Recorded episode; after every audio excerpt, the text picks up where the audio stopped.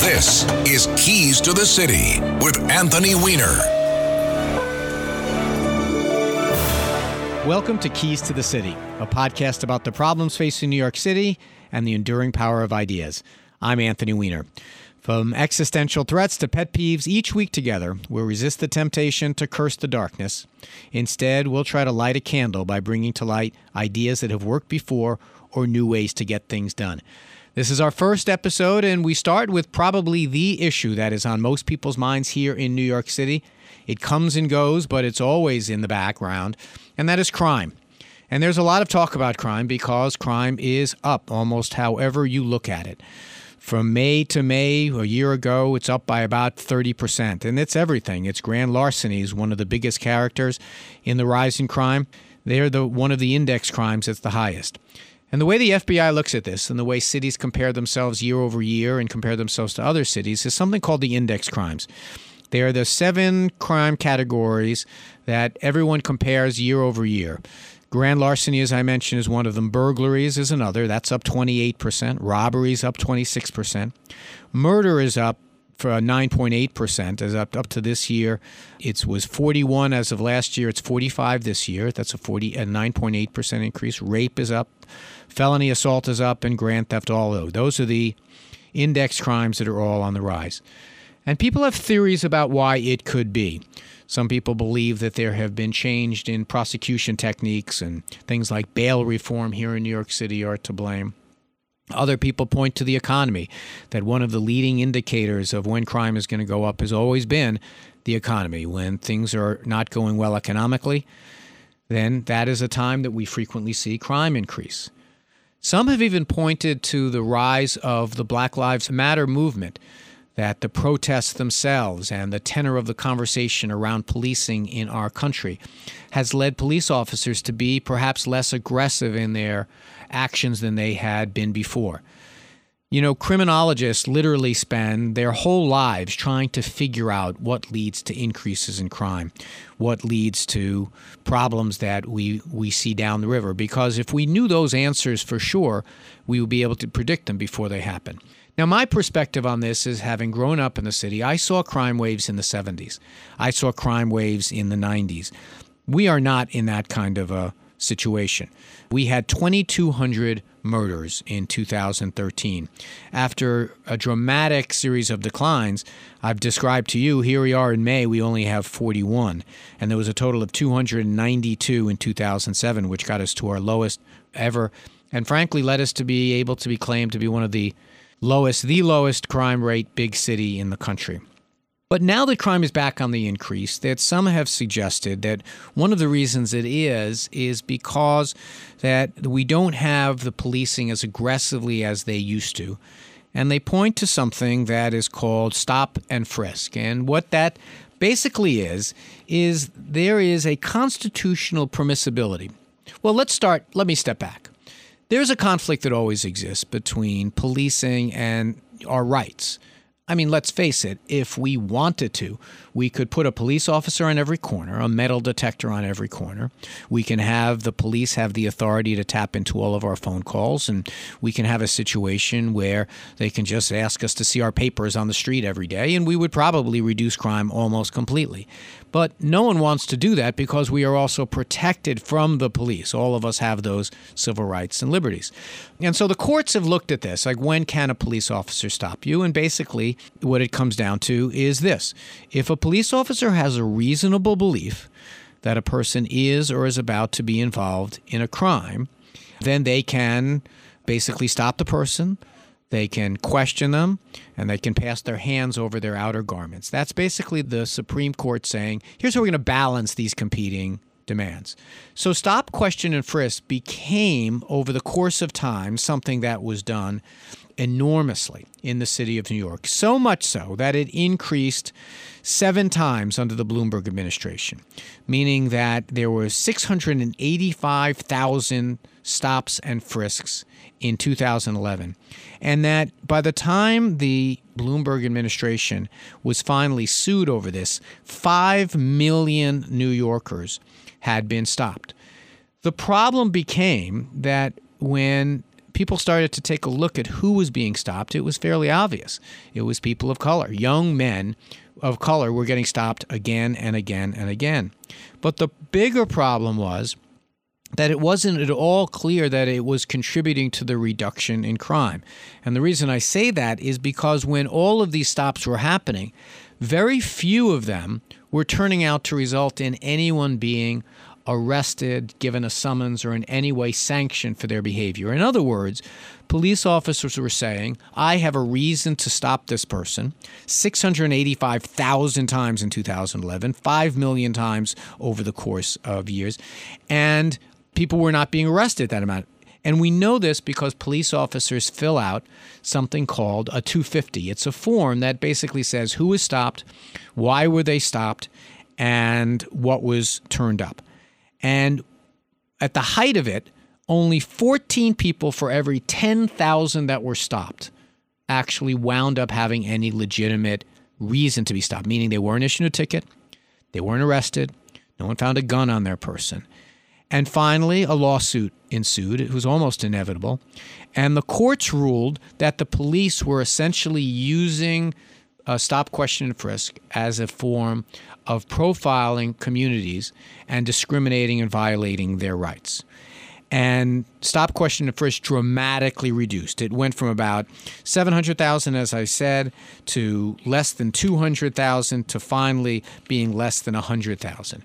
And at the same time, crime rates continued to go down. So what's the idea? What's the key to the city that I'm proposing here? Well, I think that we would all agree that the police still need to have the right, and it's constitutionally protected, the reasonable belief that, you know, if a police officer believes that he or she is observing a crime that is about to happen, or someone that seems likely to be engaged in criminal activity, I don't believe that anyone on the political spectrum believes that the police should never have the right to intercede. That's why we have police officers.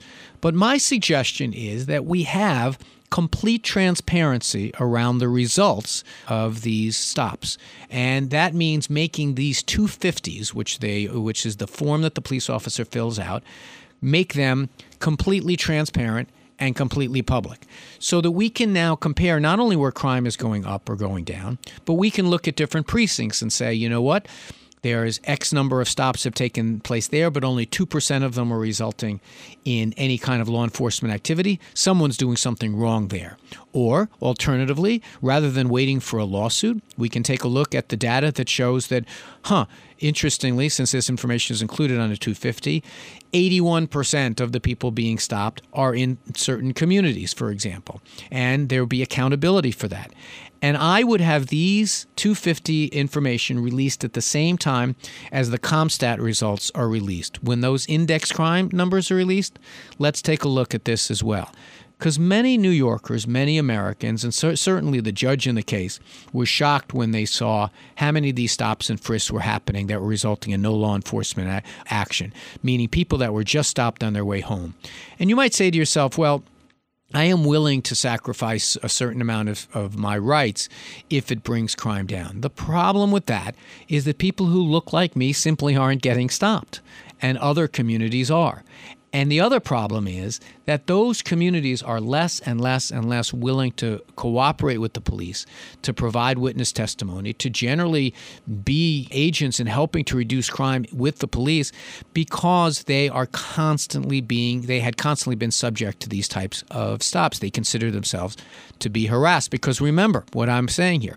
These are people who were stopped again and again and again who had done nothing wrong. Because if you're stopped and you get a ticket, I'm not talking about you. If you're stopped and you're arrested, obviously then the police did their job exactly right. It is when you reach a situation where only 14 out of every 10,000 stops turns up a gun, for example, then you realize that the program isn't working. So the proposal is simple. It's transparency. We have transparency around crime statistics. Let's have transparency around the results of these stops and frisks. If that's going to be one of the tools we give the police, we should certainly keep an eye on how that tool is being used. And we're going to go to a break, and after the break, I'm going to bring in an expert who can tell me if this idea is all wet, or if it's a good idea, or maybe bring some ideas of his own. Thank you for joining us here on Keys to the City. After the break, a special guest. So before we took a break on Keys to the City, I gave you my pitch for what I call idea number 76, which is a way to keep track of the data about who's getting stopped, who's getting frisked, and to make sure that there's some accountability for that, both from the public and from the law enforcement community. And we don't like to do one hand clapping on Keys to the City, so we like to bring in folks who sometimes have expertise, sometimes say the idea is a good one, sometimes say it's a lousy one, and sometimes they say, yeah, but you're missing the rest of the iceberg that's below the surface. And now I'd like to bring in someone to help us with this subject, help us unpack it. Charlie King, welcome to Keys to the City. Let me tell everyone a little bit about your rather impressive resume. You and I have known each other for a while, but even some of these things, you know, everything you need to know you can find on Wikipedia, but this is, speak about just the tip of the iceberg. Charlie King is an attorney, was the executive director for the Democratic Party, the one that made the trains run on time and made sure that all the party faithful were supported. He was the HUD ambassador under the HUD administrator under Bill Clinton, administering our region of the Department of Housing and Urban Development. He volunteered as a young man for the Mollen Commission.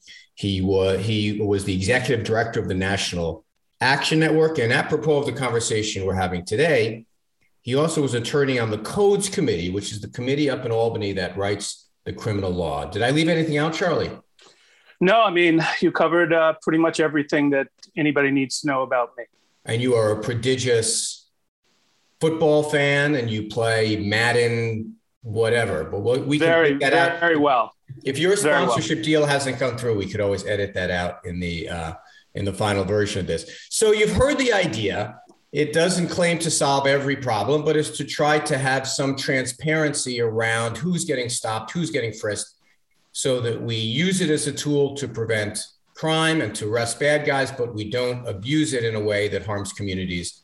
What say you about this idea? Well, the first thing we have to do is we have to get address the elephant in the room, which is, you know, I believe these things came from when you ran for mayor the last time. The question is, do you plan to run for mayor again and against Eric Adams? I wasn't prepared for this curveball. No, I have no intention of doing that. I think my career in public office, I'm trying to serve in other ways, doing a podcast, being on the radio. But what are you getting at? I'm getting at nothing. I mean, I just was wondering if, you know, these are interesting ideas. I think you're going to be having many interesting ideas going forward, but do you ever see yourself as being mayor, or are you interested in running? Listen, I've said many times before, the only job I really wanted in public life besides being in Congress was mayor. I have a lot of ideas. I love my city. I still do. I still believe the things that I did. But I think practically speaking, given the problems that I've had and given just the remarkable success I'm having on radio and podcasting, I think that fate has led me in another direction, but I'm always interested in the issues. So you're not ruling it out here on this very first episode. Wow. Okay.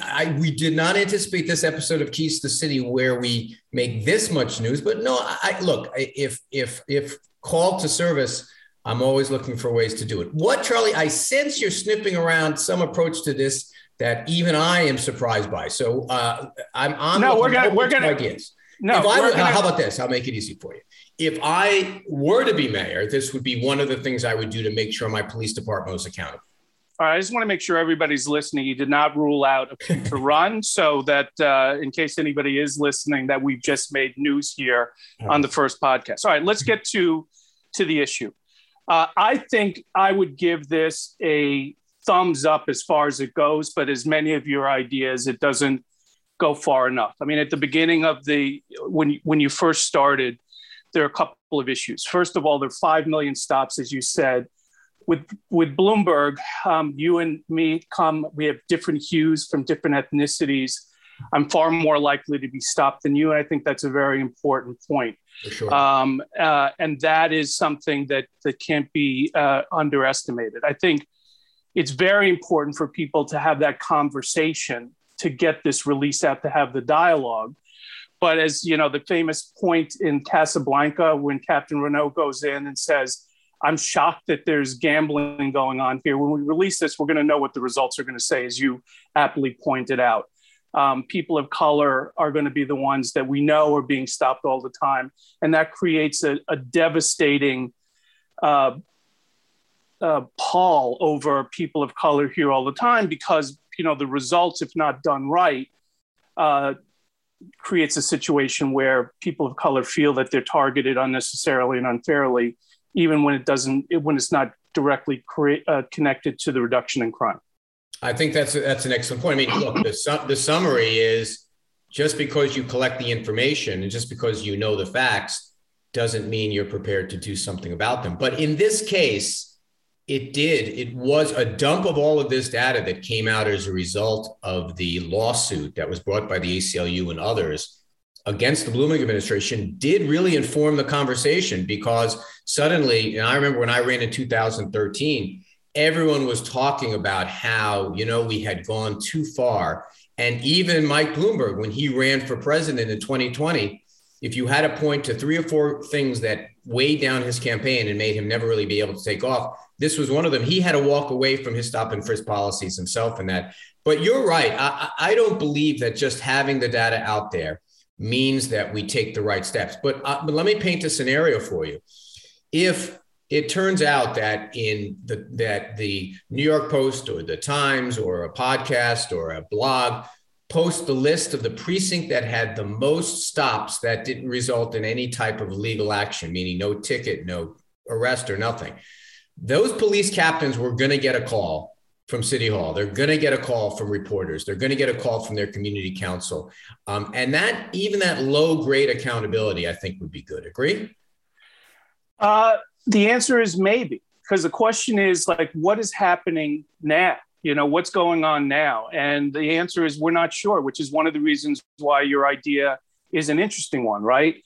We don't know what's going on with stop, question, and frisk, or what is actually going on with respect to all of the issues right now with the 250s, right? So, and we already had all of the litigation. We're having this discussion right now. So one could argue that it would be a step in the right direction, but a step in the right direction when you actually have to take 20 or 30 steps or 100 steps, the question is it enough? Which is why I think sometimes your ideas are interesting ideas, but they don't go far enough. I think that's a fair point. It's one of the things that, you know, here on Keys to the City, we try to do big ideas, small ideas. This one's somewhere in the middle. This is a tool to get you to good policy.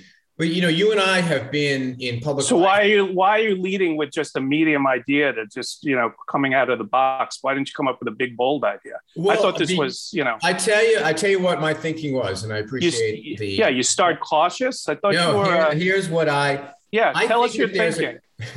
I think there's a conversation going on right now around crime that is evocative of what we've seen before when crime spikes in the city. That the first thing everyone says is, let's go back and try what worked before. And there are too many people, and I, as you know, I do a program on WABC radio and I take calls, and too many people say, well, why don't we just go back to how we reduce crime from where it was in the late 80s and early 90s? And they point sometimes to stop, question, and frisk as a successful strategy. Well, one of the things I think we need to do before we start diving into trying to rehash what we did before is to have a really honest discussion about whether it worked or not.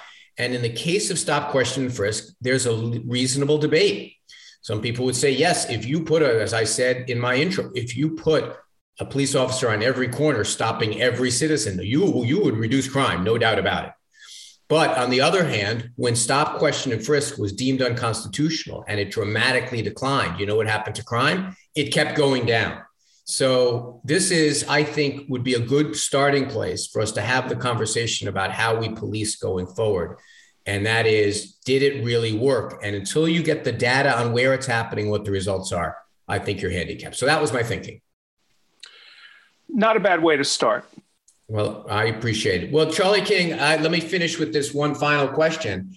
Since we do like to kind of dip our toes and then maybe dive in, let's assume we gave you the keys to the police department, said you can be the police commissioner. You'd only be there a year. You didn't have to worry about keeping your job after that. You can do the things that you think really needed to get done, that you've been looking at this a while, being a volunteer on the Mollen Commission, going back in the day, the Codes Committee. What are a couple of things that if you were police commissioner or king for a day running the police department that you might do?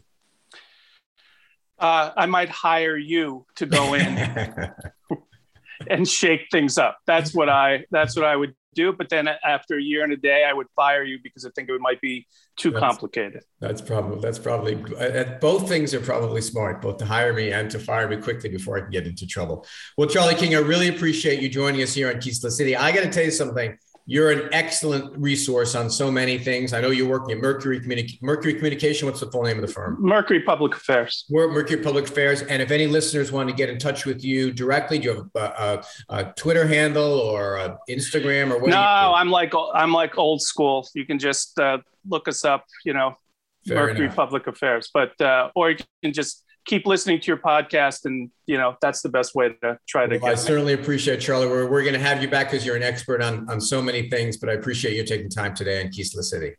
Thank you. Thanks for having me. All right. Take care. Well, that was a great conversation, and I'm glad we had a chance to do it. These are complicated issues, but we're not going to dodge those on Keys to the City.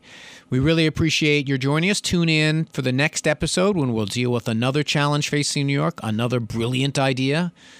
Or we'll find out if it's a brilliant idea. In the meantime, if you want to lob in some ideas of your own, go to the website that is in the show notes. There's a link there to take you to a special email address for ideas. And also, if you want to take a look at some of the ideas that this is based upon, a document that I wrote called Keys to the City from my mayoral campaigns, they are also available in PDF form in the show notes. Thank you very much for joining us on Keys to the City. Check out this and all other episodes on the Red Apple Podcast Network, and I'll see you next week.